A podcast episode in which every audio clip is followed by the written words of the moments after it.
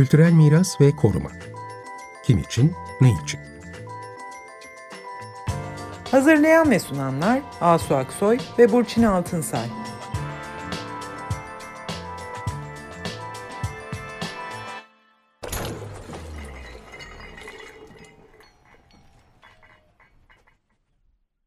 Merhaba, iyi akşamlar. Ben Burçin Altınsay. İyi akşamlar, ben Asu Aksoy. Geçen hafta Mimarlar Odası'nın 6 Şubat depremleri ardından yayınladığı ikinci raporlarını ele almıştık.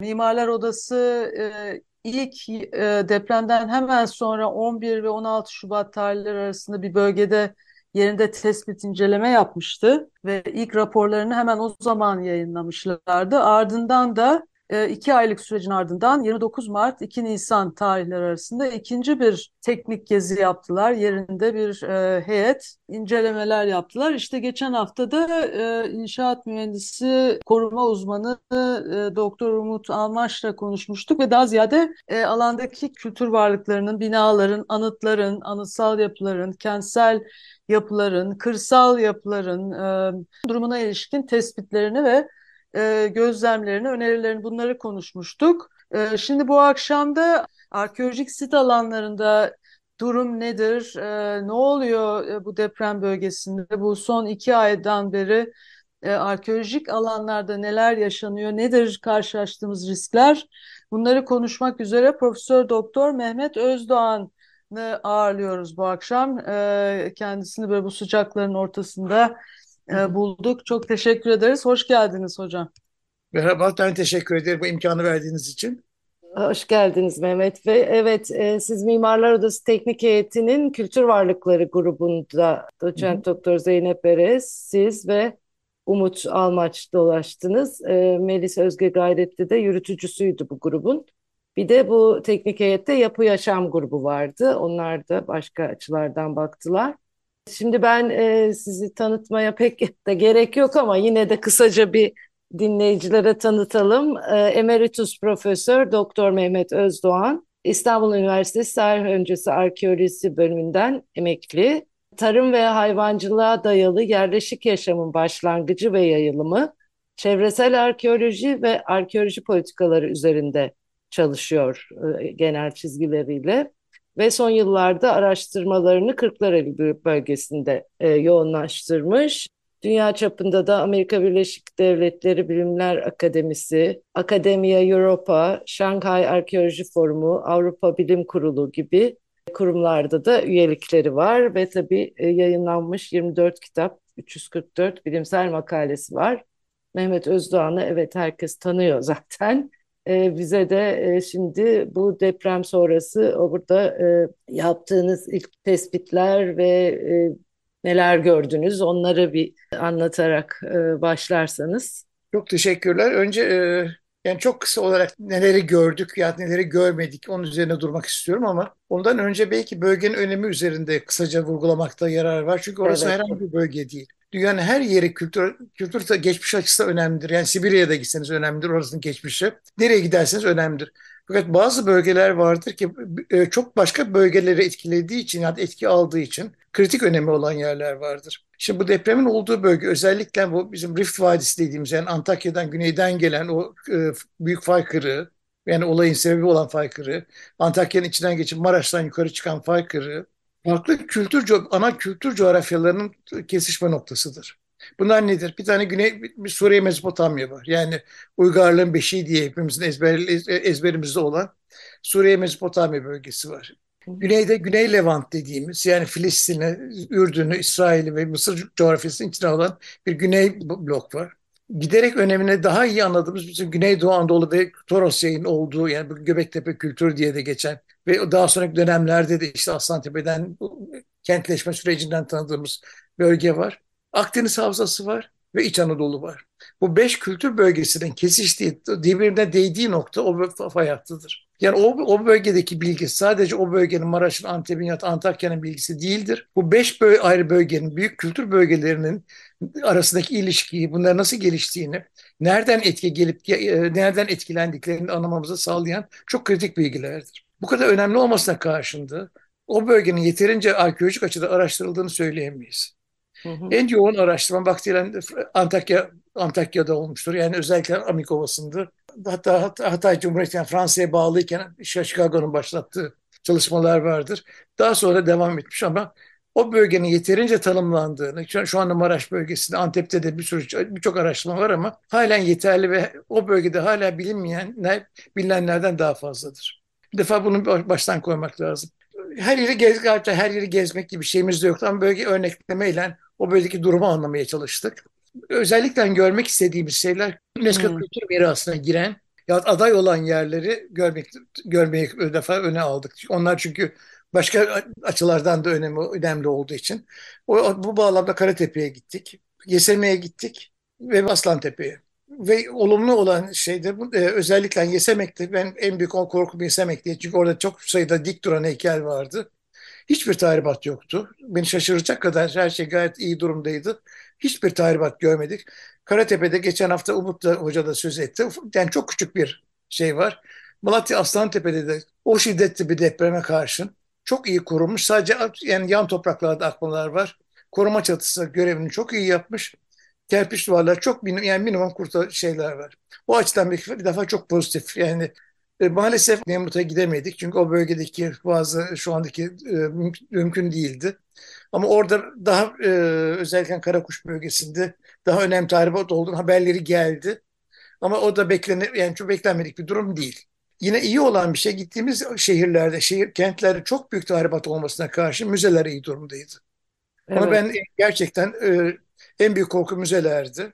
Yani Maraş'ta, Adıyaman'da, hatta Antakya'da bile kentlerin yok yok olmuş diye Malatya'da kentlerin yok olmuş artık o kentler yok dedirtecek kadar tahribat varken müzeler sağlamdı. Yani olabilecek en sağlam durumdaydı. Bu da tabii şunu gösteriyor. 1970'lerde yapılan müzelerdir bunlar. Çok iyi yapılmış. Gerek Maraş, Adıyaman, Malatya müzeleri o kentteki şu anda en sağlam yapılar olarak diye söyleyebiliriz. Yani o, o yani en o, beni en çok rahatlatan, mutlu eden müzelerin durumuydu. Antakya'da da biraz farklı eski e, Antakya Müzesi yani Fransız döneminde yapılan mozaik müzesini maalesef ranta kurban gitti. O kentin ortasında o güzel binayı daha sonra bir şey başka bir amaçtan kullanırız diye boşaltıp müze başka yere taşındı ama eski müze binasının sağlam olduğunu söyleyebiliriz yani en azından. Yani en azından evet. benim en kork büyük korku müzelerdi. Müzelerdeki durum bence çok iyi. Diğer müzeler öyle, daha hazırlıklıydı galiba değil mi Mehmet? Hazırlık, hayır, ne kadar hazırlıklı olursa olsun müzelerin sağlam yapılmış olması lazım. Yani binaları sağlam yapılmış. Bu evet. 70'lerde yapılan sanıyorum ki müze inşaatını e, sanıyorum yani 70'lerin müzesidir doğru hatırlıyorsam onlar. Ona yani aşağı yukarı aynı zamanlı müzeleridir ve çok sağlam yapılmış. Yani o burada şunu gösteriyor. Binayı sağlam yaparsanız yıkılmıyor. Evet. Yani bugün Malatya'da yani ki durum yani kent yok gibi bir şey. Yani, yani binalar ayakta duruyor gibi ama hepsi, hepsi çürük. Antakya zaten yok olmuş vaziyette. Maraş biraz daha iyiydi ama en azından müzeleri o sırada yapılmış gayet iyi yapılmış. Bu da iyi yapıldığı takdirde korunduğunu gösteriyor. Diğer gezdiğimiz öğren yerlerde de o tahribatı, o etkiye rağmen çok. Mesela birkaç kazı yerinde gezdik. Özellikle mesela Açan işte, Tele Taynat'a gittik. İşte Yeseme'ye gittik. Küçük tahribatlar var. Mesela Yesemek'te bazı şeyde Tilmen'de bazı duvarlar da çökmeler falan olmuş ama çok kolaylıkla giderilebilecek tahribatlar. Ciddi yani bu şiddetteki bir depremin sonucu ol, sonucu olmayacak. Yani sonucu diye, diyemeyeceğimiz kadar küçük tahribatlar vardı. Bu da çok sevindirici bir şey bence. Evet, Ama raporda şeyden haber. bahsediyorsunuz. Yani evet bunları anlatıyorsunuz fakat e, bu başta da söylediğiniz gibi burada yeteri kadar arkeolojik tespit Şimdi, yapılmadığı için yani bilinmediği için nerelerde ne var. E, esas sorun oradan çıkıyor. Zaten evet, değil mi? Yani sözünü evet. kestim. Yani şimdi ben şu andaki yani bir defa olumlu tabloyu koymak lazım. Benim en büyük korkum oraya giderken müzeleri ve öğren yerleri, kazı yerlerini çok kötü durumda göreceğimden korkuyordum. Onlar iyi durumda. Kötü olan geçen hafta da Umut üzerine durdu. Yapılan yanlış restorasyonlar. Yani Antep Kalesi'ydi, Maraş Kalesi'ydi. Yapılan kötü restorasyon, yapılan restorasyonlar ana yapıyı da, eski orijinal yapıyı da tahrip etmiş. Sanıyorum ki buraya yani restorasyonun kalitesinin yani Türkiye'deki bu müteahhit sisteminin mutlaka değişmesi lazım. Hiç restore edilmese daha iyi olacaktır. Yani o restorasyonun girdiği yerler o allecele yapılan köy yanlış restorasyonlar orijinalde bozmuş. Bu benim hmm. yani e, arkeolog olarak bunu söylemeden geçemiyorum. Maalesef yani yani restore edilmeseydi belki bunlar yıkılmayacaklardı oralar. Hmm. Binde binlerce yıldır ayakta Tabii bu alanlar Antakya gibi yerlerde özellikle şehirle de üst üste yani Ya şimdi zaten e, en büyük sorun orada. Şimdi bu bölgenin yani önemi çok önemli, büyük önemi. Yeterince bilmiyoruz. Burada iki tane potansiyel tehlike var. Bunlar şimdi o bölgenin geçmişinden söz ediyoruz. Ama o bölgenin bir de geleceği var.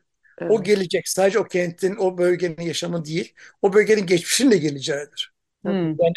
Yani o bölgeyi tarif ettiğiniz zaman zaten e, sadece o bölgenin ge- günlük bugünkü insan yaşamını değil, o bölgedeki geçmişi de geleceğini tarif etmek anlamına geliyor. Şimdi burada iki Hmm. tane potansiyel çok ön, orada benim yani benim, benim çok e, üzen ve endişelendiren iki tane olay var. Bunlardan bir tanesi Moloz. Hmm. Kentler yıkılıyor. Yani gayet ve kentlerin bir an önce temizlenmesi, molozun dışarı aktarılması lazım. Yani yıkılan binalar çünkü birçok yere girilemeyecek. Biz hala iki ay sonra gittik. Birçok ana caddenin dışındaki yerlere girilmeyecek kadar yani yıkıktı Antakya kentler yok olmuş. O molozun hızlı boşaltılması lazım. Yani orada Kültür Bakanlığı e, tescilli yapılar için ayrı bir uygulama başlattı. O da çok doğru bir uygulama. Yani onlara ayrı muamele, muamele yapılıyor. Ama kentin büyük bir kısmının molozu çok büyük hızdan boşaltıl boşaltılması gerekti. Ona hiçbir şeyim yok. Ama bu molozun nereye döküldüğü önemli ve nasıl döküldüğü önemli. Ve hızlı bir yapılması gerekli. Yani insanlar o bölgede yani kente girilmiyor. Hala cenazeler var molozun altında. Yani kentin düzelmesi lazım. Ama moloz da her yere seriliyor.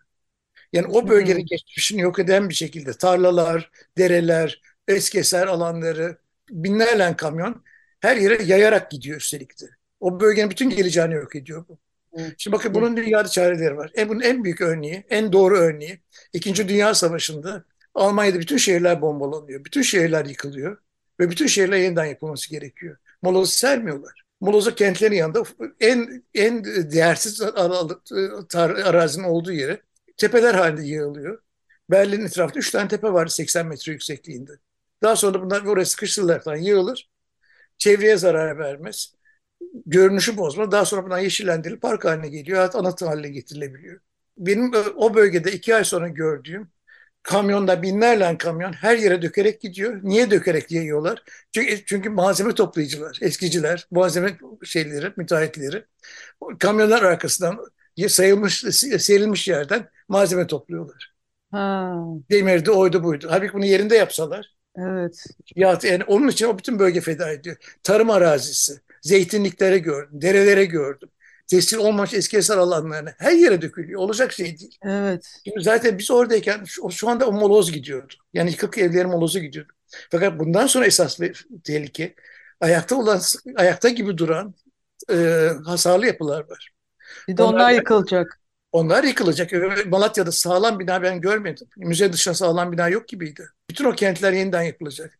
Onların molozunu da böyle sererlerse o bölgenin sadece geleceği yani tarımdı, yaşamdı, insan yaşamı değil yanı sıra maalesef geçmişini de yok ediyorsunuz.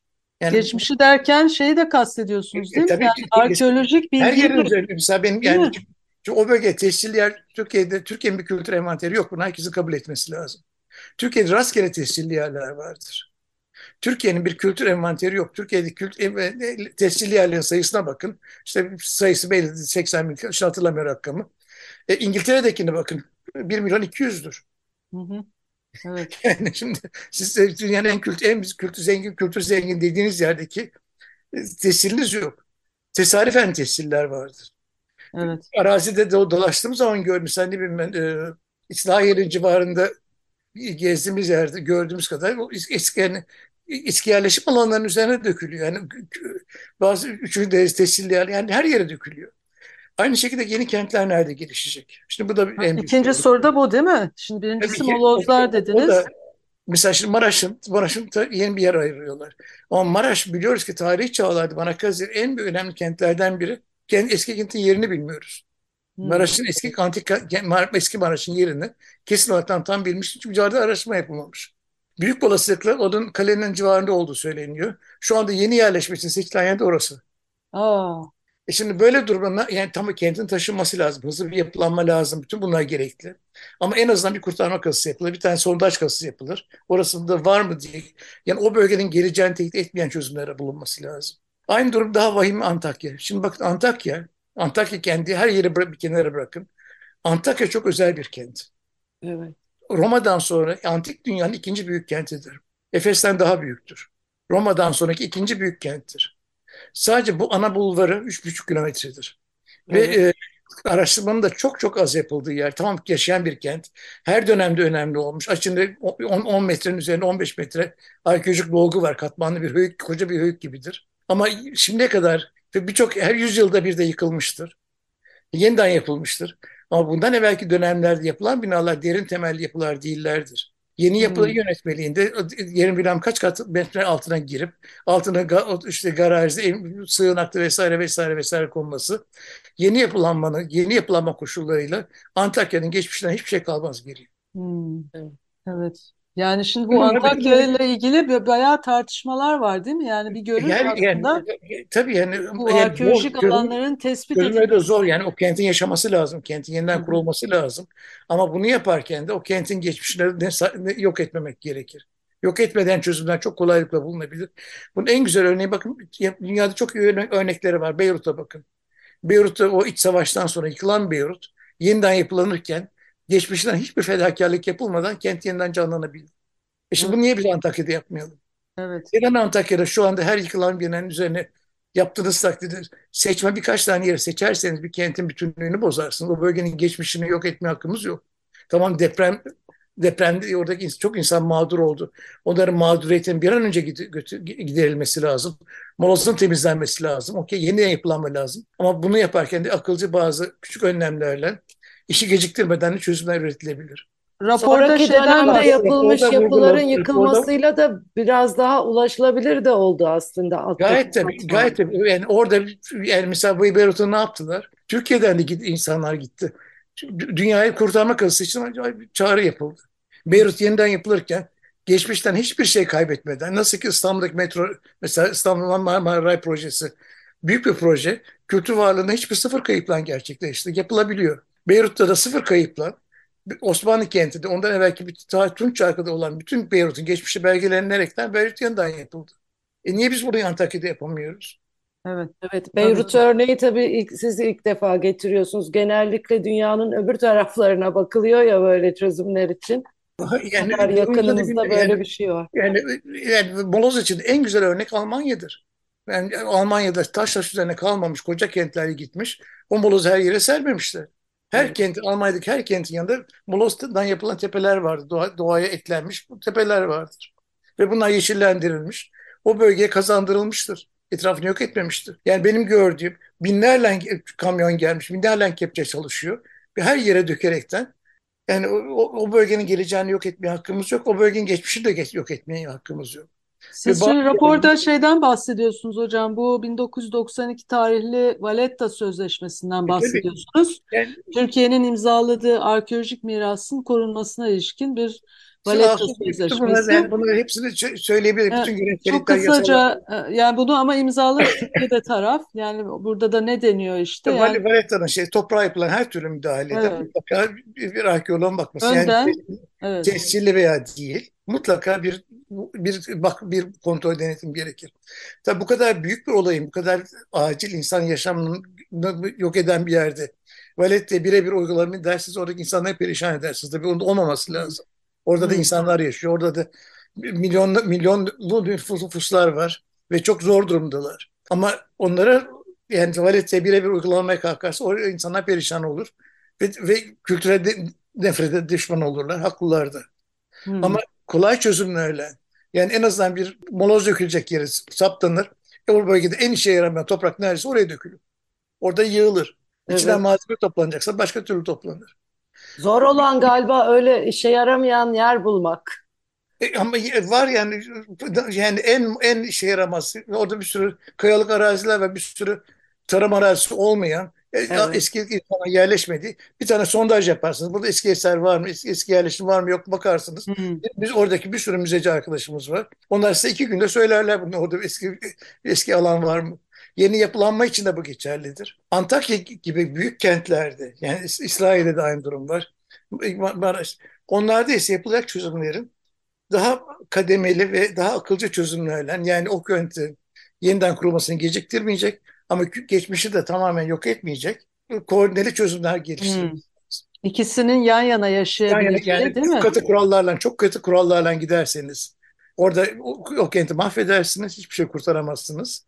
Yani bir tek e, bir Roma binasını kurtaracağını bugünü, bugünü mahvedersiniz. Ama hmm. onu akılcı bir davranış yaptınız. O Roma binasını kurtarırsınız. Ardından onun altındaki tüm çağı da kurtarırsınız. Bugünkü kenti de yaşar, yaşanır hale getirirsiniz. Bütün bunlar doğru, doğru bir planla, akılcı bir planlama ve geniş kadrolarla uygulama. Şimdi benim mesela aslında orada, bu dünya çapında bir şey, bir çağrı dünya mı? Dünya çapında çağrı yaparsın. Herkesi gelin gelin gelin hep beraber çalışmış kurtarma kazanı hızlandıralım evet. dersiniz. Bu dünyada yapıldı, birçok yerde yapıldı. Bunda da ayıp, kötü bir şey yok. Bu en güzel şey bu. Ve, ve Başka ona türlü göre, nasıl bilgi üreteceksiniz? Yeni nasıl, teknolojiler, bilgi, yeni yani o bölgenin geçmişine, geçmişine geleceğini, geleceğe taşımamız lazım.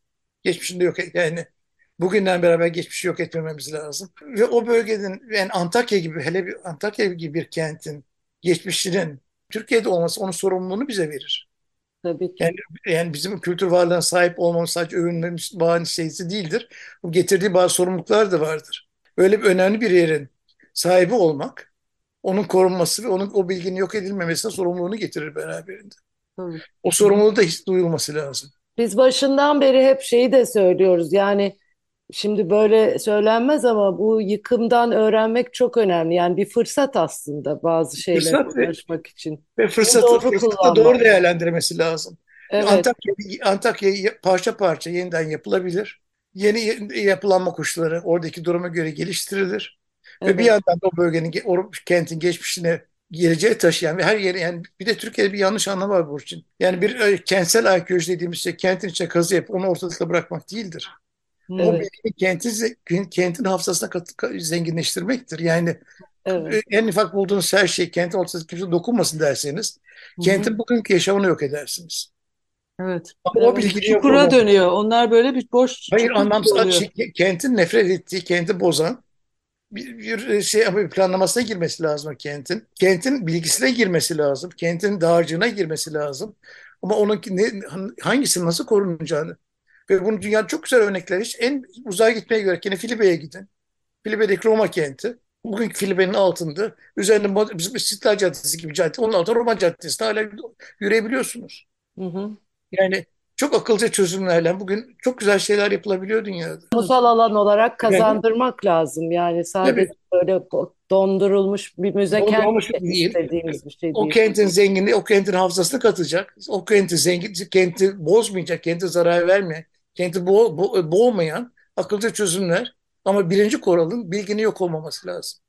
Evet. Evet çünkü böyle bir turistikleştirme şeyi de var. Yani hani böyle bir turizm endişesiyle bu arkeolojik alanları bir an önce ortaya yani, çıkarmalı. Türkiye turizm gezi, turistin şu anda gezeceği dünya kadar yer asıp o yani yani onu da kazan onu turistler o kentin kendisine kazandırılması lazım. Yaşayanlara kazandırmak lazım. Onlar, onların onun bilincine birleşmesi lazım. Onu hissetmesi lazım.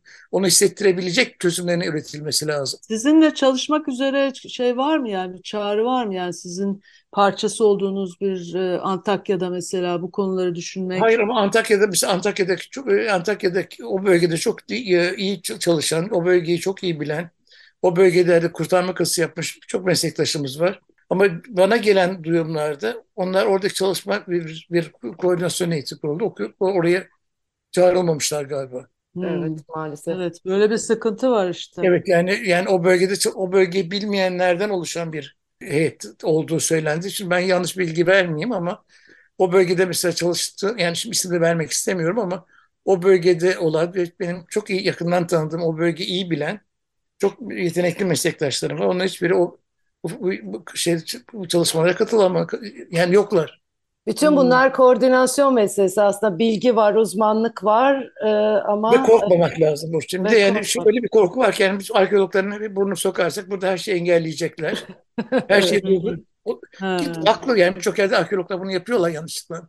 Ama bunun Türkiye'de de artık yavaş yavaş bunu aşmamız lazım. Ve hmm. en iyi örneği, dünyadaki en büyük projelerden biri Marmaray projesi yani metro projesi. Çok büyük bir proje. Çok yani çok bütün İstanbul'un her yeri kazıldı. Sıfır bilgi kaybıyla. Evet. İstanbul Müzesi bunu son derece güzel koordine etti. Sıfır bilgi kaybıyla İstanbul'da metro rayda Boğaz geçişinde bütün metro istasyonları da İstanbul'un hiç bilmediğimiz geçmiş olsaydı öğrendik ve kendi boğmadı. Evet. Kendi zarar vermedi. Yeni Kapı'da buna dahil Beşiktaş. Orada bir müze bekliyoruz ama değil mi hala? O, o, o ayrı bir şey. Orada bir müze beklemek, onun kente e, benzetilmesi falan. Bunlar da ayrı bir pakettir. Ama önemli olan yatırımın engellenmeden hem yatırım e, kendi hızında sürebildi hem de bilgi bilgi kaybı olmadı ve bilgi kazanımı oldu. Bu bilgiyi kente nasıl kazandığı o ayrı bir paket. Çok teşekkür ederiz Mehmet Bey. Ben Gerçekten yine laf uzattım galiba kusura bakma. Yok hayır. biz e, çok güzel bize e, anlattınız. Evet. Görüşmek Ee, üzere çok önemli. tekrar o zaman. İnşallah Teşekkür belki ederiz. artık orasılara size siz belki daha ilgilenirsiniz. Peki Evet. Teşekkür İyi ederiz çok akşamlar. hocam. İyi akşamlar. iyi akşamlar.